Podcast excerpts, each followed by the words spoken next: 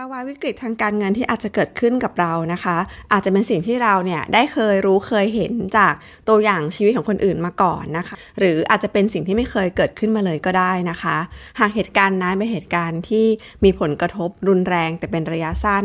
ก็อาจจะไม่น่ากลัวนะคะ เนื่องจากว่าเราก็จะมีวิธีแก้ปัญหา ได้แล้วก็ผ่านพ้นไป แต่บางเรื่องนะคะ อาจจะไม่รุนแรงแต่ว่าเรื้อรังเป็นระยะเวลายาวนาน ถ้ามันยาวนานมากๆเนี่ยมันก็เป็นผลกระทบที่รุนแรงได้เหมือนกันนะคะ EP นี้ค่ะจะมาชวนนะคะ ให้วางแผนทางการเงิน เพื่อเตรียมรองรับภาวะวิกฤตค่ะ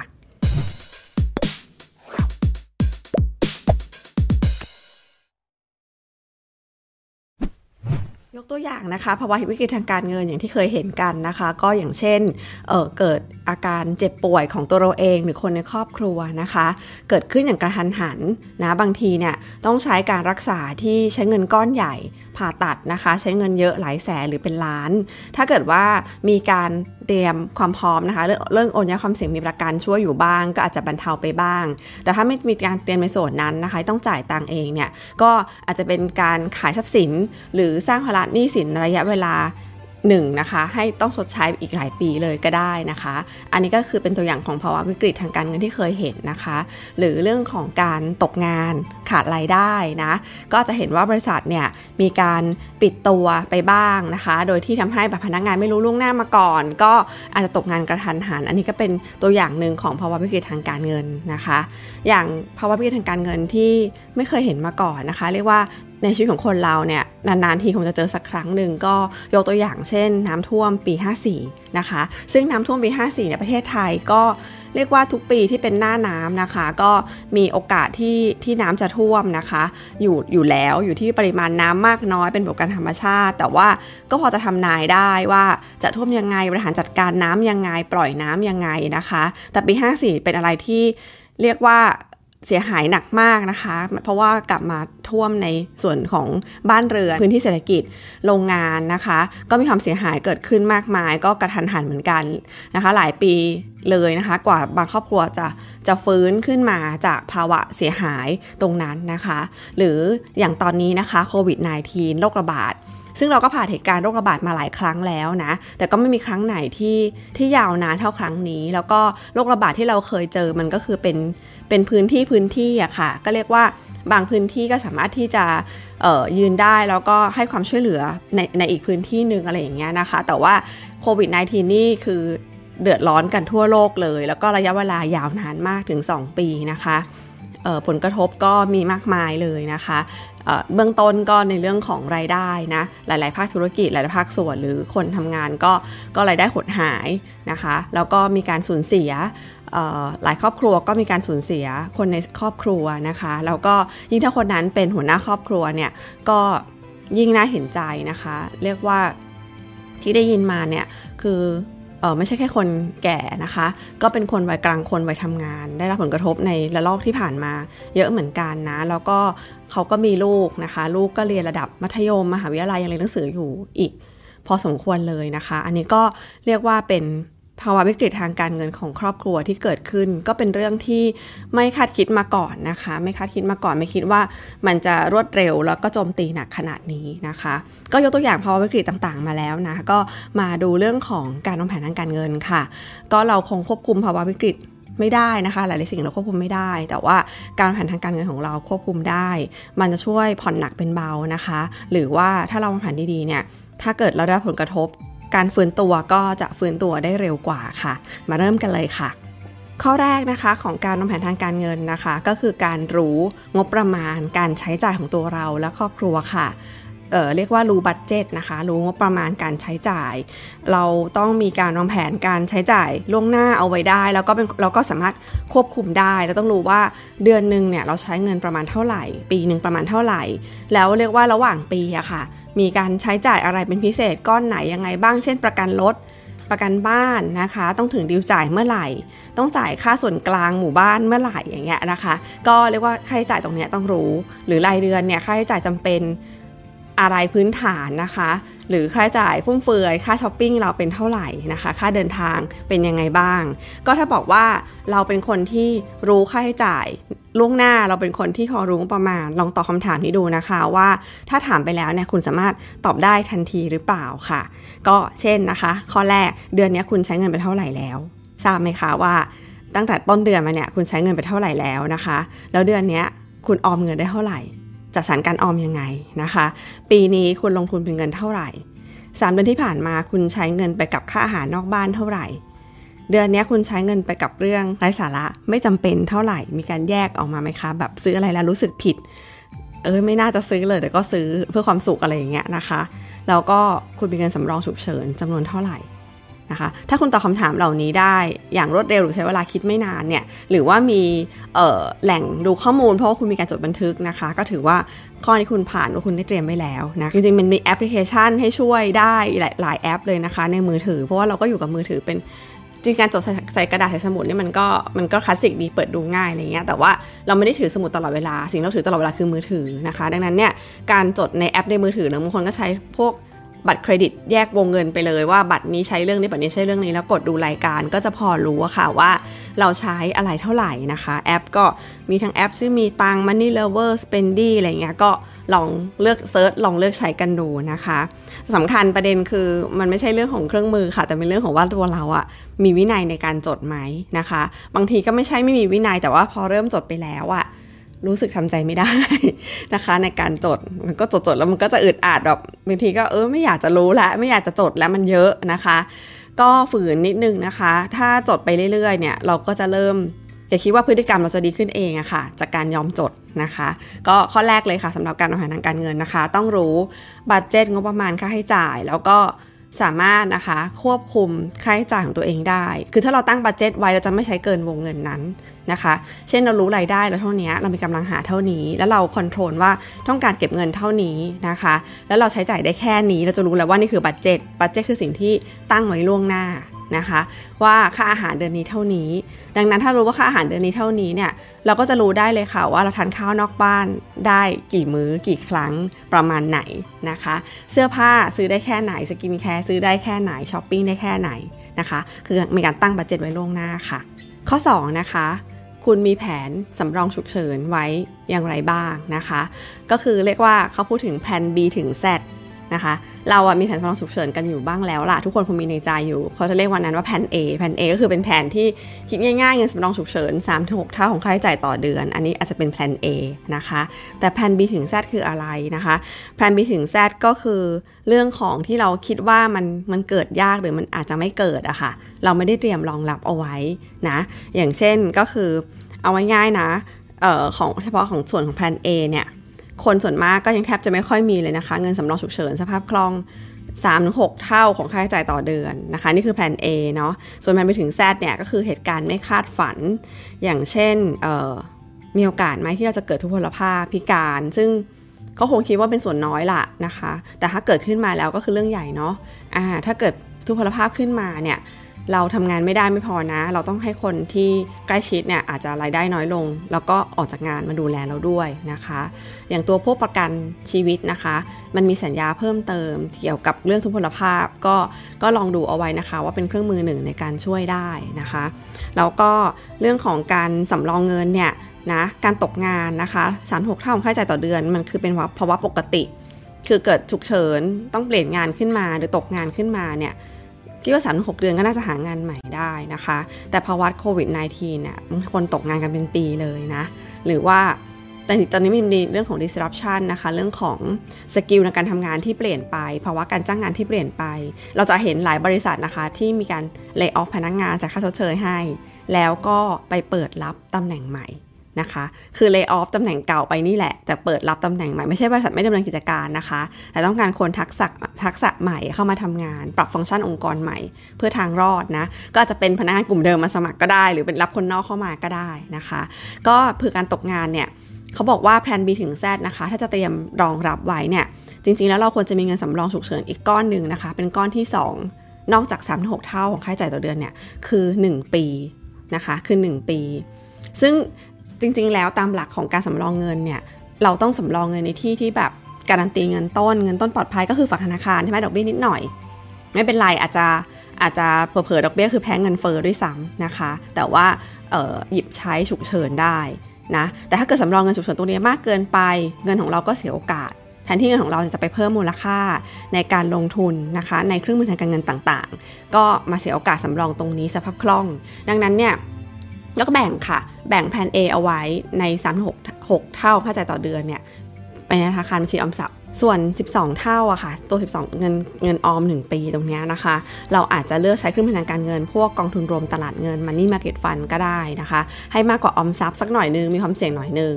แต่ว่าตัวนี้ต้องไปไว้ในที่ที่แบบไม่ได้ถอนง่ายมากนักเนอะอ่า ต้องมีระยะเวลาในการถอนด้วย เพราะมันคล่องมากเนี่ย บางทีเราวู่วามไปถอนออกมานะคะ แต่ปัญหามันคือว่าเราอะมักจะคิดว่าเงินสำรองตรงนี้พอเก็บไปนานๆก็รู้สึกว่า เออมันอาจจะไม่เกิดก็ได้นะคะมันอาจจะไม่เกิดก็ได้ เช่นเนี่ยอย่างโรคระบาดอย่างโควิด -19 เนี้ยนะคะหรือจะเกิดน้ำท่วมฉับพลันขึ้นมาภัยธรรมชาติขึ้นมาความเสียหายอย่างเงี้ยมันอาจจะไม่เกิดก็ได้นะคะพอตอนนี้เรารู้สึกเข้าใจแหละตระหนักเราอยู่ในภาวะนี้อยู่ แต่พอเวลาผ่านไปทุกอย่างสงบแล้วเนี่ยเราก็จะรู้สึกว่าไม่เกิดก็ได้ เราก็จะหยิบเงินก้อนเนี้ยมาใช้ นะคะ มาใช้คือใช้อะไรอาจจะไปใช้จ่ายอะไรก็ได้ หรือเอาไปลงทุนในที่ที่แบบเสี่ยงมากกว่า หรือผลแทนมากกว่า เราก็จะเสียดายไงนะคะ ก็ลองคิดดูนะคะว่าเราควรจะมีแผน B ถึง Z เอาไว้นอกจากแผน A ค่ะ ข้อ 3 ค่ะการวางแผนจัดการภาระหนี้สินนะคะ ก็การมีหนี้สินเนี่ยเรียกว่าเป็นเรื่องที่ใครๆก็มีเนาะอ่าใครๆก็มีหนี้เป็นเรื่องธรรมดาเขาบอกว่าทุกคนเหมือนลงเรือลำเดียวกัน ก็อยู่ในปัญหาเดียวกันนี่แหละ แต่หนี้สินจะไม่ใช่ปัญหาค่ะ ถ้าเรามีความสามารถในการจ่ายนะคะ ถึงดีลจ่ายได้ก็ไม่มีปัญหาผ่อนชำระตรงเวลา แล้วหนี้สินเนี้ยมันเป็นสัดส่วนการผ่อนชำระที่ไม่ได้กระทบการใช้ชีวิตนะคะ ก็คือเป็นแค่เปอร์เซ็นต์30%ของรายได้อย่างเงี้ยนะคะ อาจจะไม่เกิน 30-40% 40ก็ตึงแล้วนะ ของรายได้แล้วยังมีเงินใช้จ่ายมีเงินเหลือออมลงทุนมีเงินเหลือสร้างอนาคตอย่างเงี้ยนะคะ การมีหนี้ก็อาจจะไม่กระทบมากเพราะเราสามารถที่ชำระได้ แล้วหนี้เนี่ยแบ่งเป็น2ส่วนนะคะ คือหนี้ดีกับหนี้ไม่ดีนะคะหนี้ดีเนี่ยก็คือหนี้ที่ก่อให้เกิดรายได้ ก็คือหนี้ที่เราลงทุน เพื่อเกิดกิจการสร้างรายได้ต่างๆนะคะ นี่พัฒนาตัวเองนะคะ มีอีกนี่ตั้งหลายอย่างที่ที่มันสร้างมูลค่าเพิ่มมันมีความจำเป็นต้องเป็นหนี้ก่อนนะแล้วพอใช้หนี้ได้แล้วเนี่ยเราก็ต้องบวกลบสละตะแล้วแหละว่า เเราใช้หนี้คืนบวกดอกเบี้ยที่เราจ่ายเนี่ยแต่ผลตอบแทนจากการได้วงเงินนั้นมาเนี่ยมาสร้างมูลค่าเพิ่มอะไรให้กับเราให้กับเราได้บ้างนะคะ ก็เรียกว่านี้ดี ส่วนนี้ไม่ดีคือนี้บริโภคนะคะนี้บริโภคที่ใช้เพื่อความสุขเราก็คือเหมือนกันใช้เงินเกินตัวค่ะ คือจริงๆเราจะไม่สามารถซื้อของชิ้นนี้ได้แต่เราก็ไปซื้อมาแล้วเราก็มาทำงานหาเงินผ่อนใช้นะคะ นี่คือหนี้บริโภค ซึ่งมันอาจจะไม่เกิดอะไรรายได้อะไร แต่ว่า ระยะยาวมันเป็นความเสี่ยงนะคะนี่เนี่ยบางครั้งตอนเราก่อดอกเบี้ยมันต่ำเราคิดว่าดอกเบี้ยถูกๆหรือแม้กระทั่งศูนย์เปอร์เซ็นต์ก็ตามนะคะ แต่ถ้าเกิดว่าเราวางแผนผิดพลาดเนี่ยสภาพคล่องเราไม่ดีความสามารถในการชำระหนี้เราตกไปเช่นรายได้ลดลงมีปัญหาเนี่ยแล้วเราไม่สามารถชำระหนี้ได้ เราอาจจะต้องไปเอาเออตัวจะไปสร้างหนี้ที่ดอกเบี้ยสูงได้นะคะ เรียกว่าจับแพะชนแกะปะไปปะมาเงี้ยสุดท้ายมันก็จะเหลือหลังกลายเป็นว่า เหตุมันเกิดจากเรื่องไม่จำเป็น แต่ว่าต้องมาใช้หนี้ในอัตราดอกเบี้ยที่สูงนะคะ เงินต้นอาจจะแค่หมื่นหนึ่งแต่ว่ากว่าจะใช้หมดต้องใช้เงินไปถึง2องสามหมื่นก็มีนะคะ ก็ต้องคิดให้ดีค่ะ เรื่องของการบริหารจัดการหนี้ว่าก่อนจะก่อนหนี้เนี่ยหนี้นี้เป็นหนี้ดีหรือหนี้ไม่ดีนะและคิดถึงสภาพคล่องด้วยว่า ในอนาคตหากเกิดเหตุวิกฤตขึ้นมาเนี่ยเราจะชำระหนี้นี้ต่อได้ไหม ถ้าชำระไม่ได้เราสามารถขาย มันออกไปได้ไหมนะคะ ก็ถ้าเกิดอย่างตอนที่โควิดใหม่ ๆ เลย ที่เริ่มมีผลกระทบในเรื่องของสายการบินนะคะเเรื่องของการเดินทางข้ามประเทศเนี่ยกระทบเลยพนักงานที่ทำงานเกี่ยวกับส่วนนั้น เช่น Air Steward เนี่ยเขามีรถหรูราคาแพงกันนะคะ หลายคนก็ตัดสินใจขายออกทันที ไม่ได้ปล่อยให้เหลือหลังนะคะ อาจจะเป็นรถคันที่ 2 ที่ 3 ของเขาเขาก็รีบขายออกไปก่อนเลยเพื่อตัด ตัดจบนะคะ ดังนั้นเนี่ยถ้าเราจะก่อนหนี้เราต้องคิดเลยว่าถ้ามันเกิดปัญหาที่คิดว่าจะยาวเนี่ยเราสามารถที่จะตัดหนี้นั้นออกได้ไหมนะคะนี่การวางแผนชำระหนี้ กับบางทีหลาย ๆ คนนะก็มั่นใจอะค่ะว่าตัวเองอะมีงานที่มั่นคงนะคะ แล้วก็ก่อนหนี้ไว้เรียกว่าติดเพดานเลย แล้วเกิดมีปัญหาตกงานขึ้นมา ไม่รีบใช้หนี้จริง ๆ แล้วเนี่ยในภาวะการทำงานที่รุ่งเรืองตอนก่อนหนี้เราอาจจะสามารถโปะหนี้ได้ด้วยนะคะ เรารีบใช้ได้ด้วยรีบปลดหนี้ได้ด้วย แต่เราก็ไม่ได้ทำค่ะเราก็ผ่อนขั้นต่ำไปอย่างนั้นแหละเท่าที่เขาให้ผ่อน แล้วเราก็เอาเงินมาใช้จ่ายนะคะ ก็ก็เป็นอีกเรียกว่าวินัยทางการเงินอย่างหนึ่งนะคะ ที่ไม่ควรประมาทเลยนะคะ ยิ่งเข้าคนที่จะเข้าใกล้สู่วัยเกษียณนะคะวัยเกษียณก็จะเป็นภาวะวิกฤตอย่างหนึ่งเพราะว่าที่หมดรายได้แล้วแต่อันนี้มันเป็นสิ่งที่ทุกคนก็รู้แล้วแหละว่ามันจะต้องเดินไปถึงนะคะ ต้องรีบเคลียร์หนี้ก่อนเกษียณด้วยนะคะ เดี๋ยวจะมีปัญหาเมื่อรายได้หมดไปค่ะ ตัวอย่างของการตัดชำระหนี้นะคะ ก็คืออย่างเช่นรถยนต์นะคะ ถ้าผ่อนไม่ไหวนะ แล้วเราลากยาวจนกระทั่งโดนยึดนะคะ ฝากเอาไว้คือเวลาเขายึดรถเราว่าราคาขายที่เราจะได้รับเนี่ยมันจะต่ำกว่าราคาตลาดด้วยนะคะ การเอารถไปขายเองอะ่ะดีกว่านะ แล้วมาปิดใช้หนี้ให้เขามายึดรถนะคะ เขายึดรถเราไปแล้วเนี่ยสส่วนใหญ่ก็คือจะมีส่วนต่างที่ต้องมีเงินไปชำระตามหลังอีกรถก็เสียเราต้องเสียเงินอีกนะคะ ส่วนบ้านเนี่ย ถ้าเกิดว่าเราไม่ผ่อนนะคะ และผิดนัดชำระดอกเบี้ยที่รับการตกลงเอาไว้เช่น 4%ต่อปีเนี่ยมันจะดีดไปถึง 15%ต่อปีได้เลยนะคะ เขามีสิทธิ์ทำนะ ถ้าผิดนัดชำระเขาสามารถคิดดอกเบี้ยเราในเรท 15%ต่อปีได้นะ ทางที่ดีนะคะ ก็คือถ้ารู้ว่าแล้วว่าจะเกิดปัญหาแล้วเนี่ยรีบขายทรัพย์สิน แล้วก็ไปเจราจาค่ะ กับเจ้าหนี้ทั้งหลายแหละที่เรามีนี่แหละว่าขอชำระ ขั้นต่ำได้เท่าไหร่ เราต้องรู้ถ้าอย่างที่บอกตอนแรกค่ะว่าต้องรู้บัตเจตรู้งบประมาณนะคะ การที่ลงงบประมาณเนี่ยจะรู้เลยว่าเมื่อเราได้เราลดลง แล้วเราไม่ค่าใช้จ่ายตรงนี้ตรงนี้เนี่ยเราต้องรีบตัดลดอะไรลงไปบ้างเพื่อให้เรารอดผ่านตรงนี้ไปได้นะคะแล้วก็ไปคุยกับสถาบันการเงินได้ได้ว่าขอลดเหลือเท่าไหร่ เราจะรู้กำลังตัวเองค่ะว่าจ่ายได้เท่าไหร่ เพื่อผ่อนผันนะคะ แล้วก็เวลาที่มันมีปัญหาเนี่ย เราก็ต้องเรียบเรียงนะคะ ว่านี่ที่สร้างขึ้นมาอันไหนดอกเบี้ยมากดอกเบี้ยน้อยนะคะ ตัวดอกเบี้ยสูงต้องรีบเคลียร์ก่อนนะคะเคลียร์ก่อนตัวดอกเบี้ยน้อย ดอกเบี้ยสูงส่วนใหญ่เป็นสินเชื่อส่วนบุคคลนะคะ ดอกเบี้ยน้อยๆก็เป็นพวกที่มีสินทรัพย์ค้ำประกันนะคะ พวกบ้านพวกรถเนี่ยดอกเบี้ยก็จะไม่แพงมาก แต่ดอกเบี้ยบัตรเครดิต ดอกเบี้ยสินเชื่อส่วนบุคคลก็จะแพงมาก ก็ต้องรีบเคลียร์ก่อนนะคะ แล้วก็หลักการเคลียร์นี่คือนี่เนี่ยที่ตัดจบได้ นี่ก้อนเล็กก็เคลียร์ก่อนนะคะ ก่อนนี่ก้อนใหญ่ หรือยังไงก็ตามนะ ชำระหนี้จัดการหนี้ยังไงก็ต้องเหลืออนาคตหลือทางถอยให้กับตัวเองด้วยนะคะ เพราะวันหนึ่งไงเราก็ต้องฟื้นจากสภาวะนี้นะ ก็เป็นกำลังใจให้นะคะ ถ้าใครเจอภาวะนี้อยู่ค่ะ มีหน่วยงานของรัฐนะคะ ที่จัดตั้งขึ้นมาเพื่อช่วยเหลือประชาชนด้วยนะคะจัดโดยธนาคารแห่งประเทศไทยนะคะ สามารถเข้าไปในเว็บไซต์นะคะ www.deb นะคะ deb clinic d e b t clinic นะคะ by s a m sam นะคะ com นะก็คืออันเนี้ย เป็นคลินิกแก้หนี้เพื่อประชาชนนะคะ เป็นตัวกลางในการช่วยเจรจา ระหว่างสถาบันการเงินกับประชาชนค่ะ ก็ไปขอความช่วยเหลือได้นะคะ ถ้าใครติดปัญหาตรงนี้อยู่ ข้อ 4 ค่ะ ตรวจสอบแหล่งรายได้ของคุณค่ะ วันนี้ถ้าเกิดยังเป็นภาวะปกติอยู่นะคะ เราก็ตรวจสอบหน่อยเนาะว่า เรามีรายได้กี่ทางจากใครบ้าง เช่นทำงานประจำรายได้ที่ 1 คือรายได้จากบริษัทที่เราทำ ทำงานเสริมพิเศษ อาจจะยังอยู่ในสายขาวิชาชีพของเรานี่แหละ เช่นเราเป็นนักกฎหมายนะคะ เราเป็นพนักงานบริษัทด้วย แล้วก็รับเงินเดือนจากบริษัท แล้วเราก็รับให้คำปรึกษาต่างหากจากสถาบันต่างๆ อะไรอย่างเงี้ยนะคะ ก็จะมีแหล่งรายได้คือผู้จ่ายเงินให้เราอะ่ะ มีกี่แหล่ง ดูให้ดีนะคะ เพราะว่าเราจะพึ่งพารายได้จากแหล่งเดียว ก็ไม่ค่อยปลอดภัยเท่าไหร่นักนะคะ แล้วก็ลักษณะอาชีพลักษณะงานของเรามันหลากหลายไหม นะคะเผื่อบางธุรกิจมันมีปัญหาเช่นตอนตอนที่ผ่านมาโควิด ก็คือแอร์สจวตเขาก็ได้รับผลกระทบใช่ไหมคะ แต่ถ้าเกิดเขามีอาชีพเสริมอีกอีกงานอื่น ๆ ที่ไม่เกี่ยวข้องกับธุรกิจประเภทนี้เนี่ยเขาก็พอจะประคับประคองไปได้นะแหล่งรายได้มีกี่แหล่งแล้วก็รูปแบบการทำงานเรียกว่าประเภทธุรกิจมีหลากหลายไหมนะคะยังต้องมีมากกว่าหนึ่งลองวิเคราะห์ดู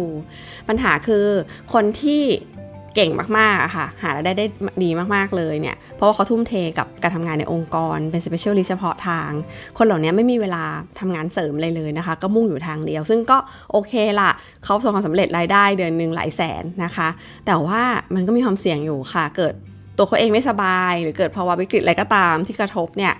ไม่มีทางถอยเลยนะคะ แต่ก็ทางถอยทางหนึ่งก็คือ ระหว่างที่มีรายได้สูงๆเนี้ยรู้จักออมเงิน รู้จักบริหารการลงทุน ก็มีเงินสำรอง จำนวนหนึ่งก็พอจะช่วยได้ค่ะ แต่อยากให้สำรวจแหล่งรายได้นะคะ ว่าเราเนี่ยมีรายได้จากผู้จ่ายเงินกี่แหล่ง ทักษะอาชีพ กี่ทักษะอาชีพ เป็นไปได้ไหมที่จะพัฒนาทักษะอะไรเพิ่มขึ้นนะคะ ก็เมื่อกี้พูดถึงเรื่อง specialist นะกับยกตัวอย่าง เช่น สมมุติว่าเราเป็นคนเรียนหนังสือเก่งแบบเก่งคณิตศาสตร์มากอย่างเงี้ยนะคะ แล้วเราก็มี งานอดิเรกชอบถ่ายรูป เราถ่ายรูปสวย มีวิชั่นดีในการถ่ายรูปแล้วก็ตาม แต่พอเราเริ่มสอบเข้ามหาวิทยาลัยแล้วก็สอบติดคณะวิศวะนะคะ แล้วเราก็ทำงานสายวิชาชีพวิศวกร รุ่งเรืองไปอย่างดีเลย เรียกว่าช่วงเวลาหนึ่งที่เรามุ่งมั่นสู่เรื่องอะไรสักอย่างเนี่ยเรื่องอื่นๆ เราจะ drop ไปหมดเลย เราจะไม่ได้ไปสนใจกับมันเราทุ่มเทเวลาให้กับงานหลักนะคะ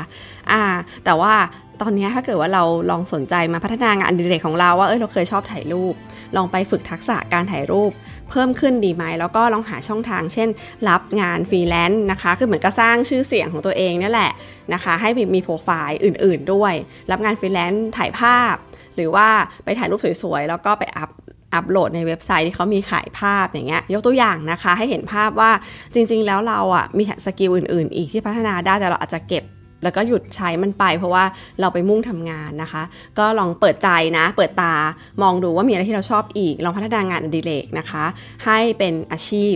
เสริม เผื่อว่าเมื่อมีปัญหามีภาวะวิกฤตแล้วก็ตาม ก็จะมีตัวนี้ค่ะ คอยช่วยเราได้ค่ะ ข้อที่ 5 ค่ะ เราต้องฝึกเป็นคนที่รู้จักใช้ชีวิตในมาตรฐานต่ำกว่ามาตรฐานรายได้ของเรา ความหมายคือ เรามีรายได้เท่านี้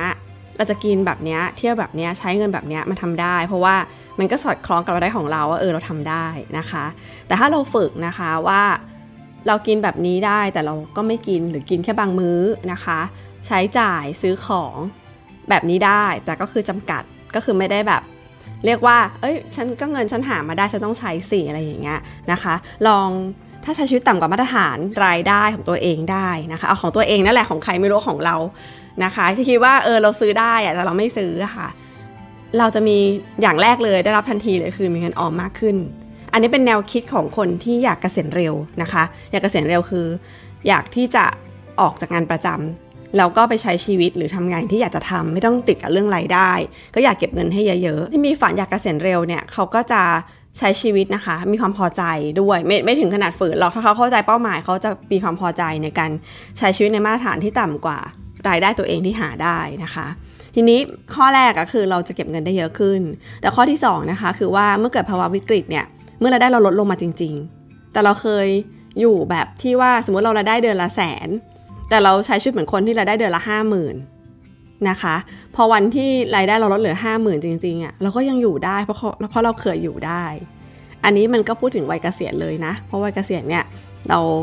อาจจะไม่มีรายได้แล้ว แล้วก็ต้องประหยัดเพราะว่าเงินออมที่มีก็มีจำกัดนะคะ ก็ฝึกใช้ชีวิตแบบพอเพียงในระดับหนึ่งเนี่ยก็จะมีความสุขได้ค่ะ ข้อที่ 6 ค่ะ เรียนรู้เรื่องการลงทุน ก็เป็นเรื่องจำเป็นนะตอนนี้หาความรู้หาง่ายมากนะคะ อย่างน้อยเนี่ยก็น่าจะต้องรู้จักกองทุนรวม หรืออย่างน้อยก็ต้องรู้จักวิธีการลงทุนในกองทุนลดหย่อนภาษี อย่างน้อยก็ต้องรู้จัก S S F รู้จัก I M F นะคะ เรียนรู้เรื่องการลงทุนคือต้องดูว่าเงินของเราเนี่ยมันมีความเสี่ยงในเรื่องของเงินเฟ้อนะคะ วางเงินไว้เฉยๆเงินก็ไม่โต การไว้ในเงินในธนาคารเนี่ยเป็นแค่สำรองสภาพคล่องนะคะ แต่ว่าต้องมีความรู้ว่าเออสินค้าทางการเงินอะไรบ้าง ที่ช่วยทำให้เงินของเรางอกเงยมากขึ้น แล้วก็รู้จักความเสี่ยงด้วยนะคะ ไม่ใช่มาถึงจะลงทุนก็ไปนู่นเลย ซื้อขายบิตคอยอะไรอย่างเงี้ยนะคะ ก็ควรจะเรียนรู้เรื่องการลงทุนเอาไว้เพื่อเป็น ทางออกนะ ในวันที่มีปัญหารายได้หดหาย บางทีก็อาจจะต้องแบบบริหารจัดการเงินให้เป็นด้วยค่ะ ข้อสุดท้ายนะคะ วางแผนชีวิตระยะยาว เราจำเป็นนะคะที่ต้องมองภาพรวมของชีวิตให้ออกมองให้ขาดนะ ถ้าอายุสั้นจะเกิดปัญหาอะไรกับใครบ้าง ถ้าอายุยืนจะเกิดปัญหาอะไรกับตัวเองบ้างนะคะ ต้องวางแผนอายุสั้นก็ประกันชีวิตช่วยได้ เรื่องของการวางแผนมรดกช่วยได้นะคะ แต่ถ้าอายุยืนล่ะ นี่คือความเสี่ยงที่สุดแล้วนะคะ ก็เรียกว่าเป็นเป็นวิกฤตที่อันเนี้ยรู้ล่วงหน้าด้วย แต่ว่าจะเป็นวิกฤตไหมก็คือ ถ้าเกิดเราไม่เตรียมตัวถึงเวลาเราแก้ไขไม่ได้ถอยไม่ได้เปลี่ยนไม่ได้ แล้วพอแก่แล้วหาเงินใหม่ไม่ได้นะคะ ก็วางแผนเกษียณก็เป็นเรื่องจำเป็นเรื่องสำคัญนะคะจำเป็นต้องรู้ว่าเราจะต้องทำงานอีกกี่ปีนะคะ ต้องต้องคิดว่าอายุเกษียณตัวเองกี่ปีต้องรู้ตั้งหนักรู้ว่าไม่เหลือเวลาหารายได้กี่ปี แล้วเราอะสามารถแบ่งรายได้ของเราออกมาได้เท่าไหร่ แล้วเราจะลงทุนหรือจัดการกับเงินตรงเนี้ยยังไง ซื้อประกันยังไง ลงทุนยังไง ให้วันที่เกษียณเนี่ยมองให้ออกว่าชีวิตแบบเนี้ยใช้เงินเท่าไหร่นะคะ อันนี้ก็คือเป็นเรื่องจำเป็นที่ทุกคนต้องคิดต้องคิดทันทีเลยนะคะ สุดท้ายนี้นะคะ ความสบายใจทางการเงินก็คือว่า มีเงินใช้ในเวลาที่เราต้องการจะใช้นะคะ ถ้าเตรียมเงินไว้เพียงพอไม่มีความเครียด ชีวิตทุกด้านก็จะมีความสุขไปด้วยนะคะ ก็มีผลดีทั้งสุขภาพกายสุขภาพใจนะคะ สุขภาพใจก็ทำให้เรามีพลังในการใช้ชีวิตนะคะ ยิ่งสบายใจการเงินดีมีความสบายใจ ก็หาเงินได้อีกเพิ่มขึ้นเรื่อยๆ เพราะว่ามันมีพลัง นะคะ สุขภาพกายก็ต้องดูแลนะคะก็เป็นความเสี่ยงอย่างหนึ่งที่ที่เราจะต้องจัดการไม่ให้เกิดนะคะ ถ้าเกิดมีปัญหาเกิดขึ้น เราก็มีโอนยาความเสี่ยงเรื่องประกันเอาไว้อย่างเงี้ยนะแต่สบายใจกายก็จะไม่ค่อยป่วยค่ะแล้วความกังวลนะมันคือเรื่องเงินนะคะใช่เลยนะพื้นฐานก็คือว่าถ้าต้องใช้เงินแล้วมีเงินให้ใช้ก็โอเคแล้วค่ะ ถ้ามีหนี้ก็มีกำลังจ่ายหนี้ก็โอเคแล้วก็นอนหลับสบาย นะคะสำคัญที่ cash flow สำคัญที่สภาพคล่องเป็นพื้นฐานของทุกเรื่องเลยค่ะ ก็ขอโทษโชคดีแล้วก็ได้ประโยชน์จาก EP นี้นะคะเราไปดูตรวจสอบดูว่าแต่ละสิ่งที่แนะนำมาเราทำมันได้ดีหรือเปล่า แล้วก็เป็นยังไงบ้างแนะนำกันได้นะคะ มาเล่าให้ฟังกันได้ หรืออยากได้คอนเทนต์รูปแบบไหนก็แนะนำกันได้ ฝากกดไลค์กดแชร์เป็นกำลังใจให้คลิปขึ้นวิวเยอะๆด้วยนะคะ ขอบคุณค่ะ สวัสดีค่ะ